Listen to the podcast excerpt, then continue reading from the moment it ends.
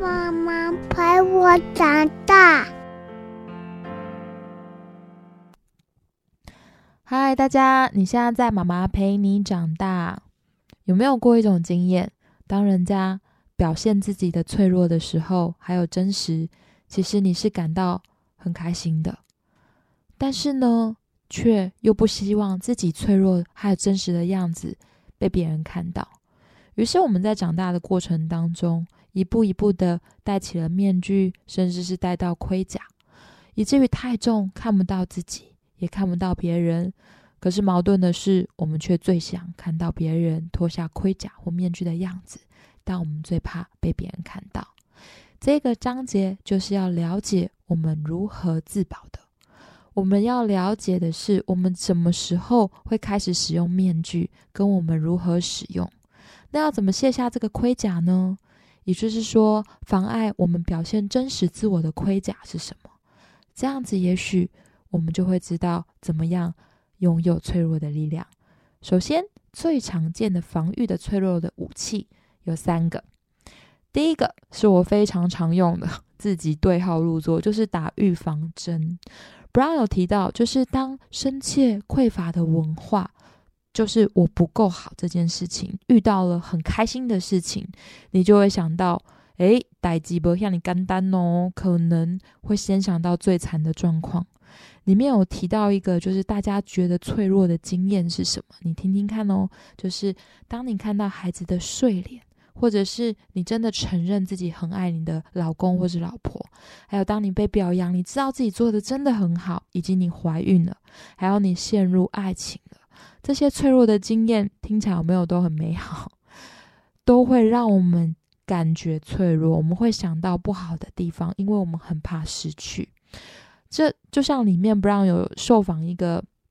60岁的男生，他以为过日子最好的方式就是预防最糟的情况，直到有一天他的太太真的不幸走了。那他非常难过的是，他没有尽情的享受跟他太太的每一个日子。很多安宁病房的人，他其实也有，就是有一些新闻报道甚至书籍，他都有说，在安宁病房里面，其实最深刻的后悔是没有好好的过日常的生活，跟自己的所爱在一起。还有 Brown 有提到一个让我很解放的资讯，就是他老是看着孩子，然后熟睡的脸庞，就会先预料下手为强，他可能会失去他。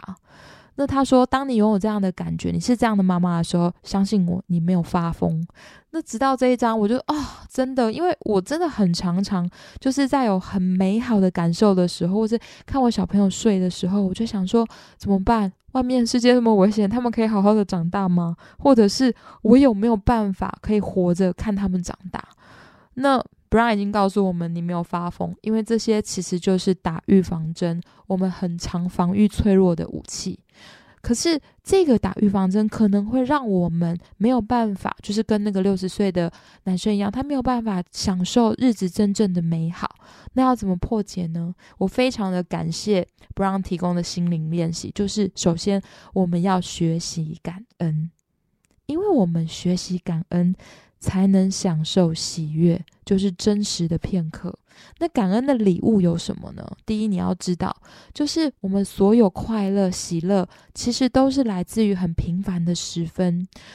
因为我们现在的文化很追求要非凡嘛，可是呢，这样子你就会错失真正的喜乐。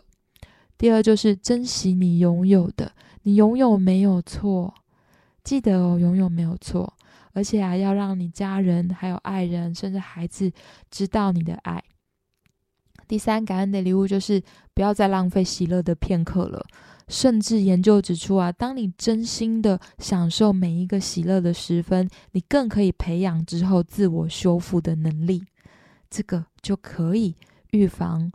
打预防针，就是我们常常防御脆弱的武器。那第二个是什么呢？就是我们不要脆弱，我们会变成怎么样？我们可能要完美主义。那上一章节其实也有谈到，完美主义它其实他的迷思就是它不是一种避免自卑的方式，它其实就是自卑的形式。为什么呢？因为它跟追求自我精进是没有关的，它的根本就是想要获得认可。可是当我们的根本是想要获得认可的时候，其实我们就比较不会把焦点放在自己身上，而是会在想他人会怎么想。所以其实完美跟追求卓越是没有关系的，是我们以为看起来完美做起来完美可以驱避痛苦，但实际上当你没有真实，你也很难达到自己真正想要的样子还有生活。那我们都知道了，而且 Brown 有说他收集了12年的资料哦，他没有看过有人因为追求完美而觉得生命有喜乐的人。那我们要怎么样去破解呢？Brown 的老话就是我已经够好了。可是我已经够好到底要怎么做到？它里面有讲到一个克里斯汀博士的研究，就是自我包容。自我包容里面呢有3大要件。第一，对自己好，你可以写写日记，把自己的优点还有今天感谢的事情写下来，这是我自己的方式。第二就是你要知道人之常情，你会犯的错人家也会啊，这是一种很普遍的状况，不要太苛责自己。第三个我很喜欢 Brown 也很喜欢，叫做不偏不倚，就是我们不压抑也不夸大自己的感受。有完美主义的人记得哦，就是放过自己吧。那最后一个就是常见防御脆弱的武器是麻痹。当你听到麻痹，你觉得哦我可能没有的话，其实它第一个字你就会觉得哦好我有我自己啦，就是他说忙。因为现在我们的文化非常的相信，只要生活过得够忙啊，人生的真相就跟不上。他可能在讲美国，但是我觉得亚洲更是就是因为我家都在开餐厅，我们甚至假日过年我们没有休息过，像我就没有过年，直到我结婚我才知道哦，原来过年可以这样子过。但反而这么的忙碌过后，真的留一点时间，空白的时间给自己，有些人反而忘记了怎么生活了。那这样子真的很可惜，因为我们太忙了，麻痹自己了。那我自己在菲律宾的经验哦，虽然就是他们是很穷困的国家，我10年前啊，就是因为我在那边，我在澳洲所存的钱，我希望可以去那边住3个月，然后还有读语言学校，然后在那边认识了很多朋友还有老师。我发现菲律宾人很爱玩，然后也很爱谈恋爱，也很爱分享。重点是其实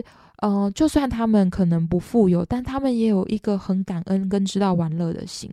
我的老师啊，在我送给他那个离别蛋糕的时候，其实我看得出来他真的很感恩。然后隔天他送了我一个笔记本，即便那个时候他的月薪可能就只有5000块，可是他还愿意这样子做，因为他觉得我们都可以付出。那还有就是我在海边的时候，他们很多小孩就聚在海边那边疯狂的玩跳水，可能他们的玩具也不多，可是个个都是就是海中好手。那有一个孩子就是看到我看得很痴迷，因为我真心的觉得他们很厉害，就跑过来，手上拿着一袋饼干，就是他们那种很难得的那种薯片，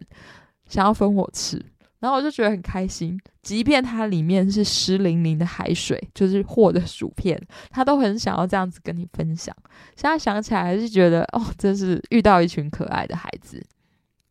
好，讲偏了。我们现在要讲就是麻痹。那麻痹还包括什么？就是你可能很常希望来一杯酒，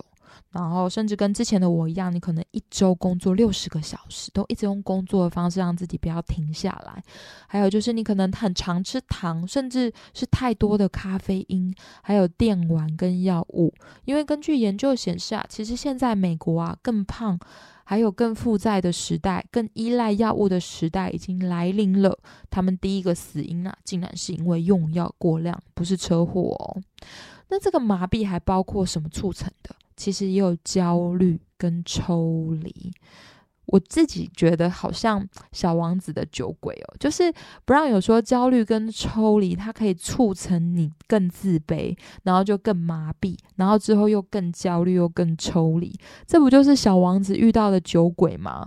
他遇到酒鬼问说那你为什么喝酒？酒鬼说因为我难过。小王子又问你难过什么？因为我喝酒。这个哲理其实就是这个循环。那我们要怎么样去破解我们可能会麻木呢？其实根据全心投入生活的人的看法，就是我们要设定底线，寻求安心。我之前有点不懂，就是麻痹自己跟设定底线有什么关系啊？直到他后来举的这个例子。可是在举例子之前呢，先学习三要点，就是你要修养自己的心灵。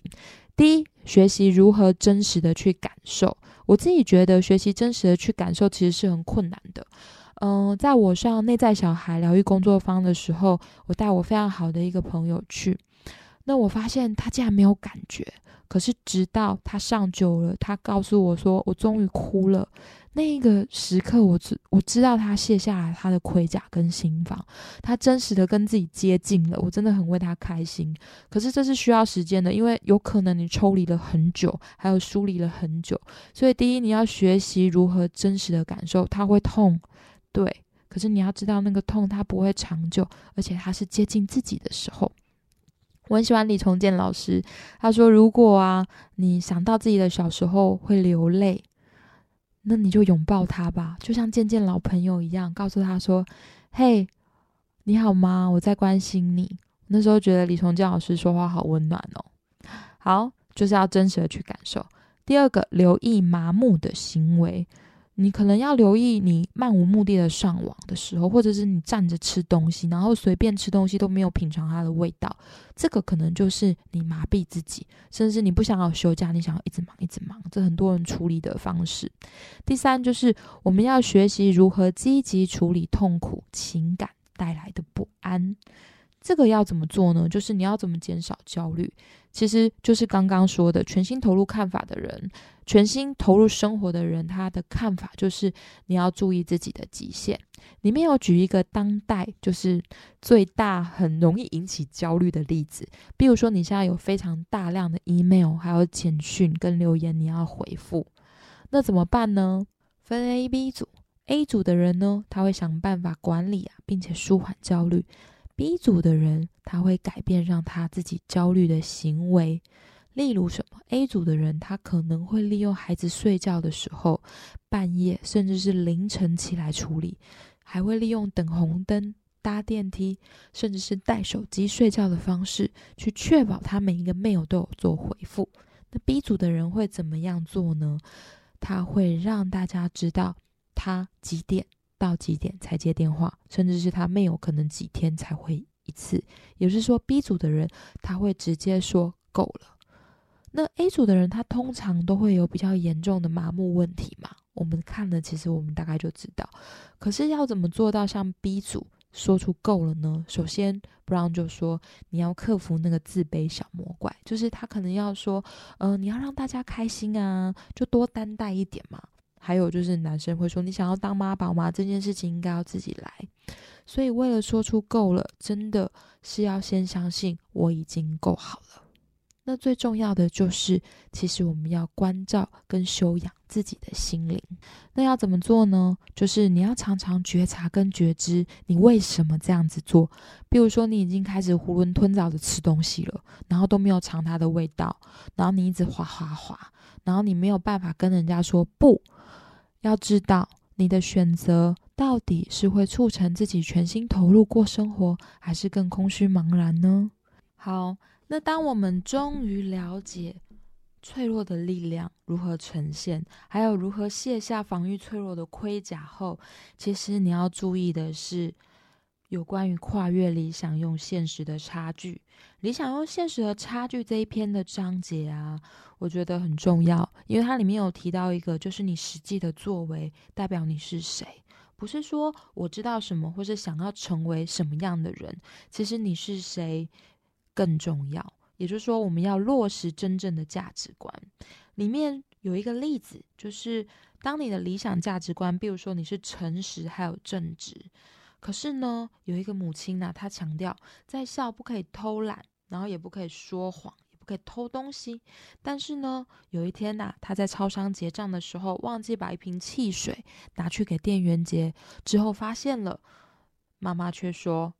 他们应该不差这一点钱，所以就算了。她现实中落实的价值观是自圆其说，得过且过。其实孩子他就知道了因为他看的是你的行为，他不是看你说的话。我们都知道有时候身教其实比言教更有。那我自己遇到的问题就是我也很希望行行他成为一个诚实而且正直的人，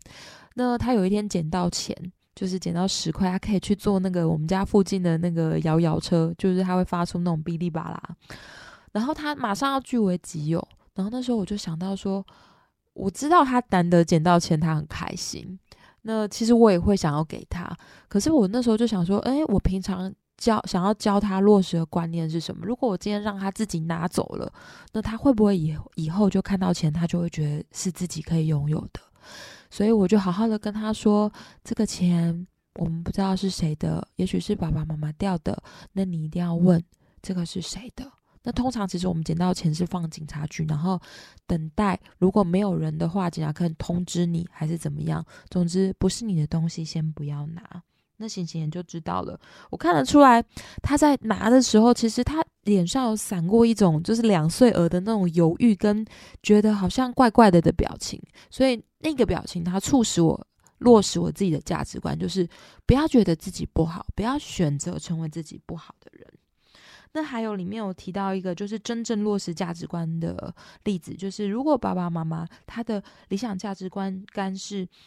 相连，然后跟尊重对方，那有一天小朋友回来了，哥哥回来了，他非常的不开心，那爸爸妈妈是直接那时候正在炒菜，他把炉火关着，然后跟弟弟说，我们现在要跟哥哥好好的谈一下他自己内心可能不舒服的感受。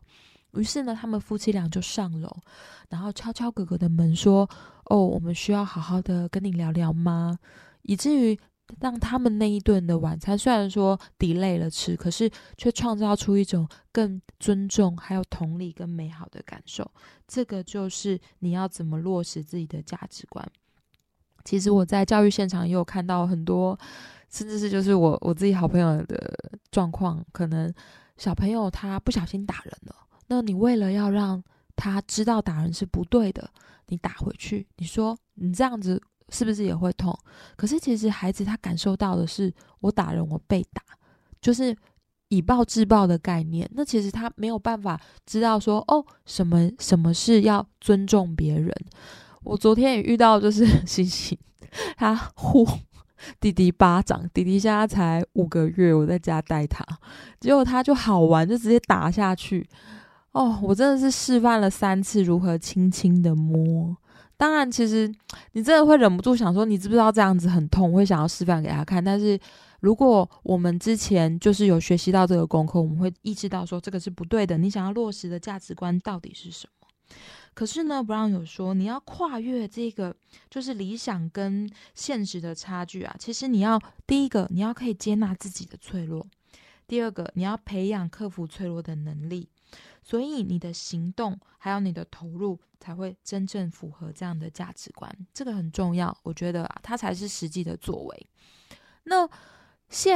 在教育的现场还有职场，如果你身为一个领导人，它里面有提到这个领导人其实不是职位哦。如果你是家长，你就是 leader 嘛，你领导你的孩子，然后你是老师，然后你是执行长，甚至你是义工都是。你要怎么样让职场还有教育的现场可以人性化，就是每一个人都有真实的样子，你看得到他的脆弱，也看得到他的进步。首先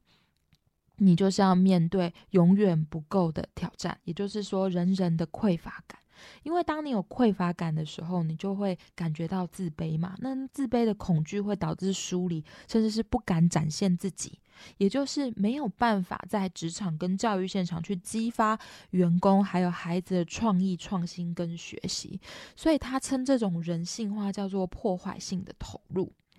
那我们要怎么样去克服这一点呢？其实不管是教育的现场还有企业文化，应该要有意见反馈。因为当你拥有脆弱的能力的时候，其实你会发现其他人会提出更诚实、有建设而且很认真的意见。那要怎么做呢？因为有意见跟反馈这件事情就代表你要跟别人不一样嘛，那你可能最需要的是要把不安跟尴尬的感觉正常化。Brown 说，学习跟成长本来就令人不安，它一定会发生。如果你没有不安，你可能还没有在真正的学习的路上，因为它就是必经的成长过程，它很正常。所以我希望大家开放跟积极，这个是Brown他在大学教授的时候他跟学生说的话。那我自己在领导团队的时候，我会加一句，就是我不一定是对的。我觉得这句话会让他们更勇敢，就是对啊，你不一定是对的，所以我可以提出可能比你更好的意见，我来 fighting 看看，那我觉得也很好。可是我们要怎么样提出帮助个人还有流程进步的意见？它里面有提到一个优势观点，我自己白话说优势观点就是你要把每一个缺点它的反面的优点说出来。例如说你觉得这个人好龟毛哦，那其实他的优点是什么？他的优势观点就是他很谨慎，这个就是他的优势观点。那这个人他很粗心，对，他凡事就往大方向看，那你就可以说他是一个有大局观的人。那比如说有一个人他事必躬亲，搞得自己好累好累，那他的优势观点是什么？就是他其实是负责可靠的人。所以要解决粉饰太平的文化，你可以先盘每一个人的优点，甚至是你孩子也是啊，你觉得他好像很容易表达自己的情绪，那你就会知道他是一个很坦诚的人，我自己这样子想，对，然后来用这个优势观点啊，去来因应他接下来可能会面对到的挑战。你可以看他缺点的反面，因为有时候缺点跟优点是连在一起的。但是呢，有反馈、意见反馈的文化，其实也很容易让人家武装应对。我觉得他都传本本，就告诉你说，如果你有 A， 可能就会有 B， 那发生 B 的时候，你要怎么样？就是你反馈容易犯武装应对。那也就是说，当你武装应对的时候，你也要有觉知，就是因为你想要防范这个脆弱，代表这个不好的感觉你不要。可是呢，有一个观念就是其实你不对也不代表你不好啊，真的，你不对不代表你不好，你可能就是这个观念或是这个行为它目前是不太适合这样的方式，那就在尝试。那 Brown 有提到，如果你真的不知道，那你也要知道你可以是一个想办法让自己知道的人，你是一个有力量的人。好，那就来统整一下，你要打造克服自卑的环境，然后让大家可以充满创意、创新，还有可以投入的学习。有4个最佳的策略，就是你要支持，第一个，你要支持愿意展现脆弱力量的领导人，他可能不是完美的，但是他愿意让大家可以坦诚，还有谈论自卑跟培养自卑，就是我怎么样不够好，那我们如何进步，白话一点是这样。那第2个就是你要鼓励大家可以用心的观察，什么时候我们觉得自己不够好，就是有自卑的现象，那我们可不可以知道说 OK 够了，我们来好好的谈论我们要怎么去改进这件事情。第3，你要知道正常化，他前面有提到，就是这个是克服自卑最重要的策略。而且啊，身为领导人，你可以告诉大家说，可能会有什么样的状况，就是你可能会，我们现在在接下来谈论这个议题，如果你有一些很不安的感觉，我觉得不好的感觉，其实这都是正常的，然后你可以把你觉得不对的事情说出来，这个都是很正常，这样子其实你就可以培养大家的参与感。那第4个就是你可能要训练所有的员工，甚至自己的小孩去了解自卑跟内疚的差异。上一章节有讲到，其实自卑有一点毕马龙效应，就是他可能就定型化了，我就是这样子的人。可是内疚不一样，你可以利用内疚去促成自己可以从改过自新，变成一个更好的人。那在脆弱的力量的文化中，其实你就会听到有诚实跟有建设性且认真的意见。自己的孩子也是，你可以跟他更紧密，因为如果少了意见的反馈，少了可以谈论我们哪里做的不，哪里还可以再更好的文化，其实我们也没有办法做彻底的变革。好，接下来是最后的章节，也是我觉得非常重要的，就是你要怎么样全心投入教养，甚至是你要在永远不够的文化当中，我们怎么样可以培养全心投入而且热爱生活的孩子。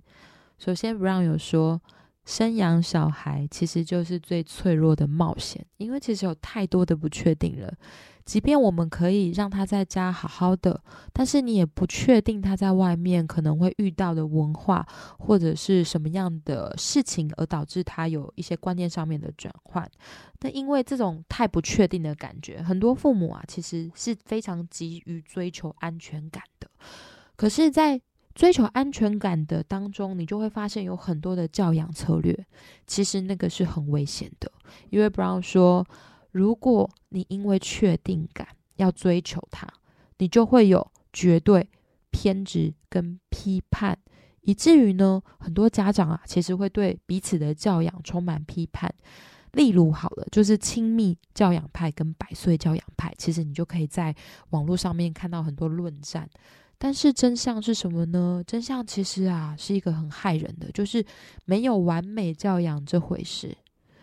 没有完美教养。因为如果我对于教养方式有单一的选择，那是不是代表别人的选择就代表我错呢？于是这就会变成充满自卑然后地雷批判的区域，因为你担心自己不好嘛，所以你就会想说我应该比你会养，那我要确认我自己，所以我就会批判他人。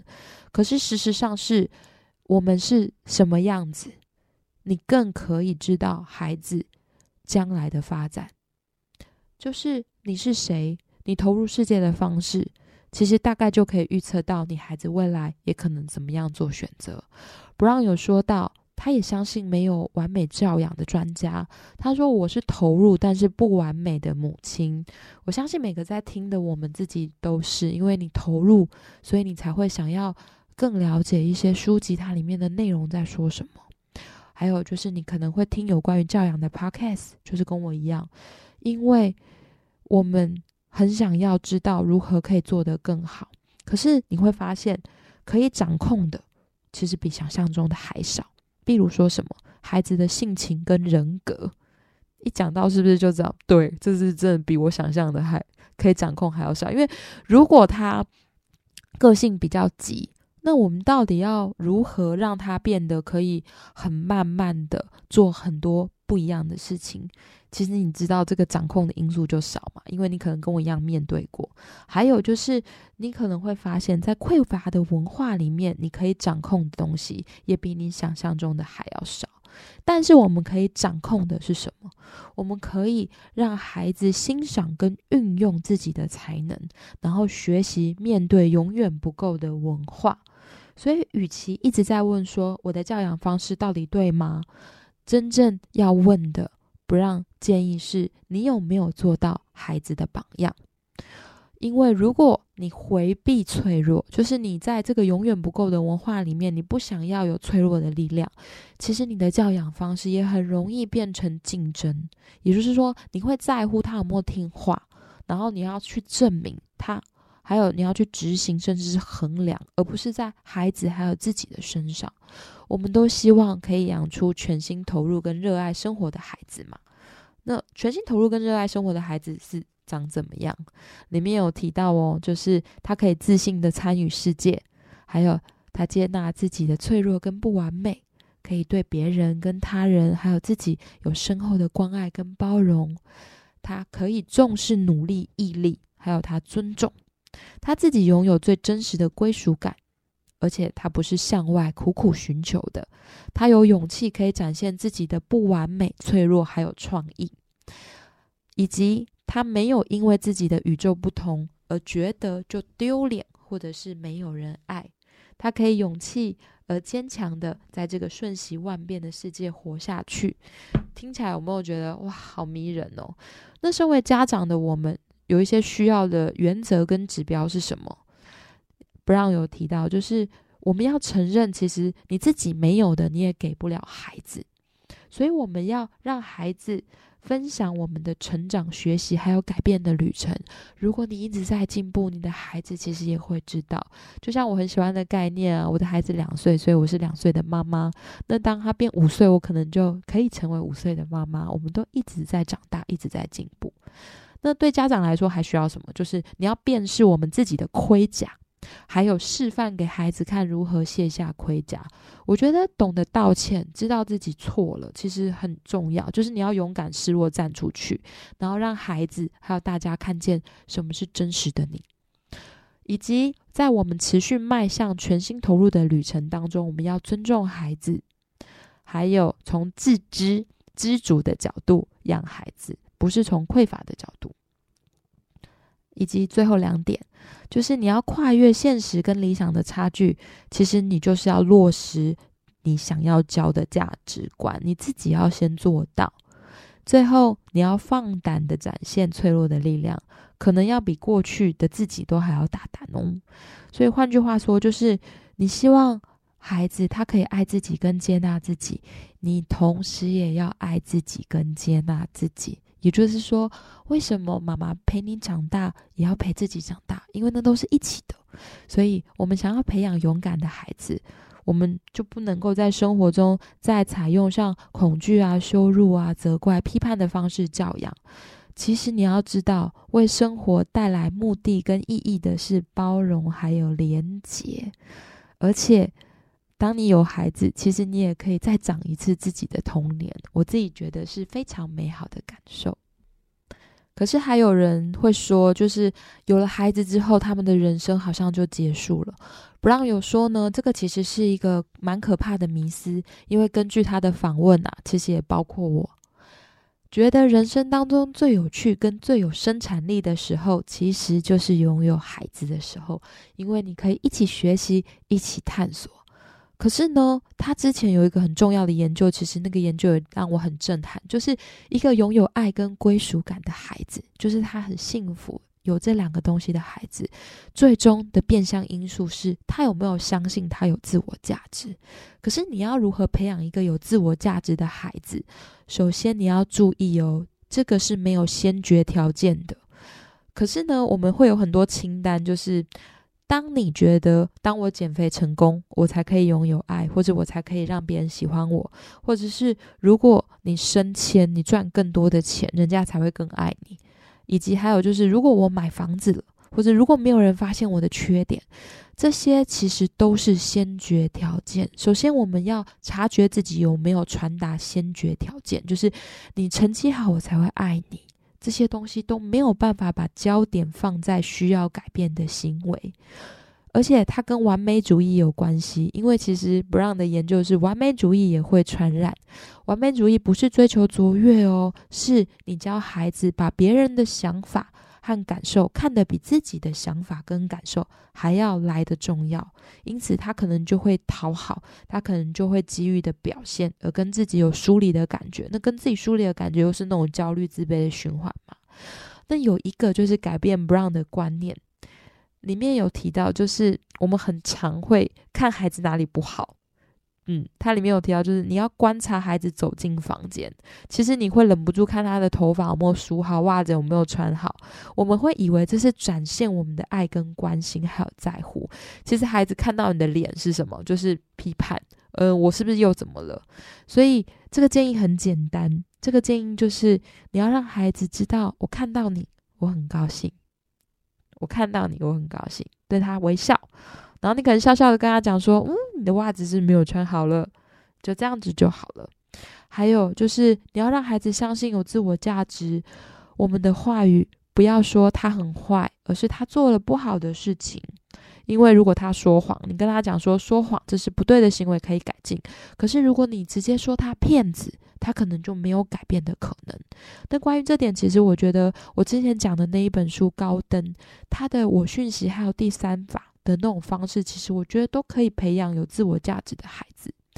因为其实在羞辱长大的孩子，他非常的难相信自我价值，非常的疲惫。我自己就是精疲力尽长大的，所以我们一定要可以超越原生家庭去改变这样的对话方式。另外还有我觉得一个很温暖的支持论点，就是与其互相的去说谁的教养比较好，倒不如我们妈妈们可以相互的支持，每个人可以选择自己不同的教养方式。你要亲密，你要100岁都可以，因为我们可以放心，我们可以投入，我们知道没有完美的教养，所有的不确定性都可能发生，我们就不会想要批判跟攻击他人。其实就是没有好家长跟坏家长，因为你用不同的论点，你可以同时都说他好跟坏，就像100岁。那重点在于是否你有没有投入用心跟关心，有没有自己评估自己的环境选择，那你可不可以犯错，如果可以的话，那最后你也要让孩子知道，他无论现在是什么样子，他都归属家庭。因为共鸣感就是可以让人有归属感。里面有提到一个我觉得很温暖的故事，就是有关于他的小孩艾伦啦，有一次就是放学的时候非常的伤心，说我受够当其他人了，因为他每一次足球队啊都没有被点名过，他很伤心。那其实不让他听了心里很难过啊，因为你其实也受不了孩子的那种脆弱感，你会想到自己的。但是呢，他想到他要跟他一起，所以呢Brown去分享自己之前的案例。他说，对啊，我知道身为边缘人会很生气，也会很受伤，而且会感到自己很渺小，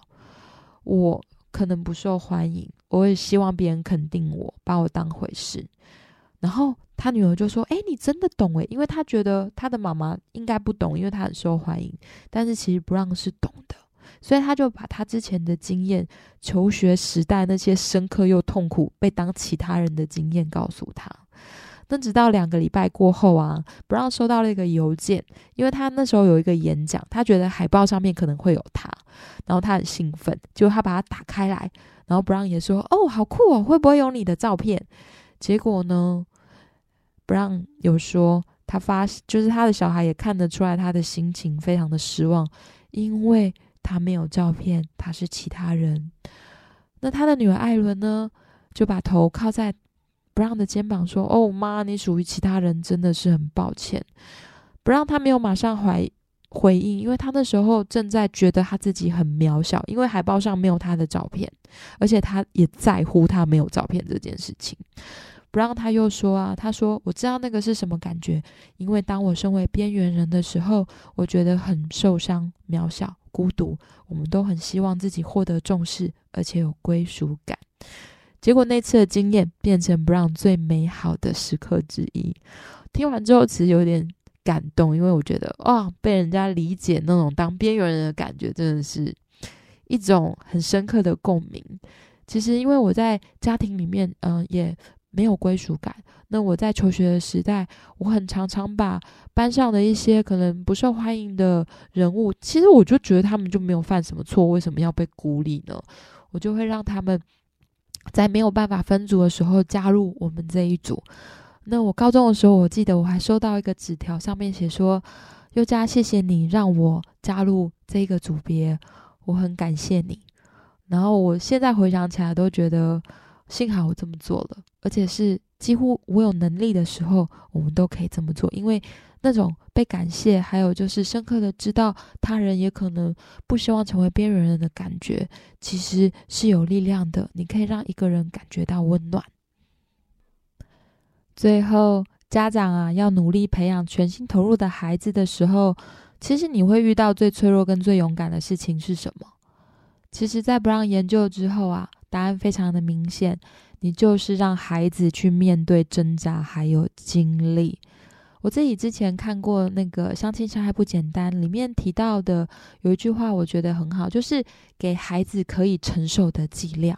去面对他的挣扎跟经历。因为有时候他的剂量就是你自己评断这个是不是他会感到很大的挫折，还是适当的，我们可以先帮助他，就是在孩子比较年幼的时候。那在这边也有写，就是最勇敢的事情就是让孩子自己去面对，因为我们有时候是自己受不了那种不确定感，很怕他受伤，但是其实挣扎才会有希望，因为我们要培养出可以满怀希望的孩子，他就必须要面对这样子的挣扎跟脆弱。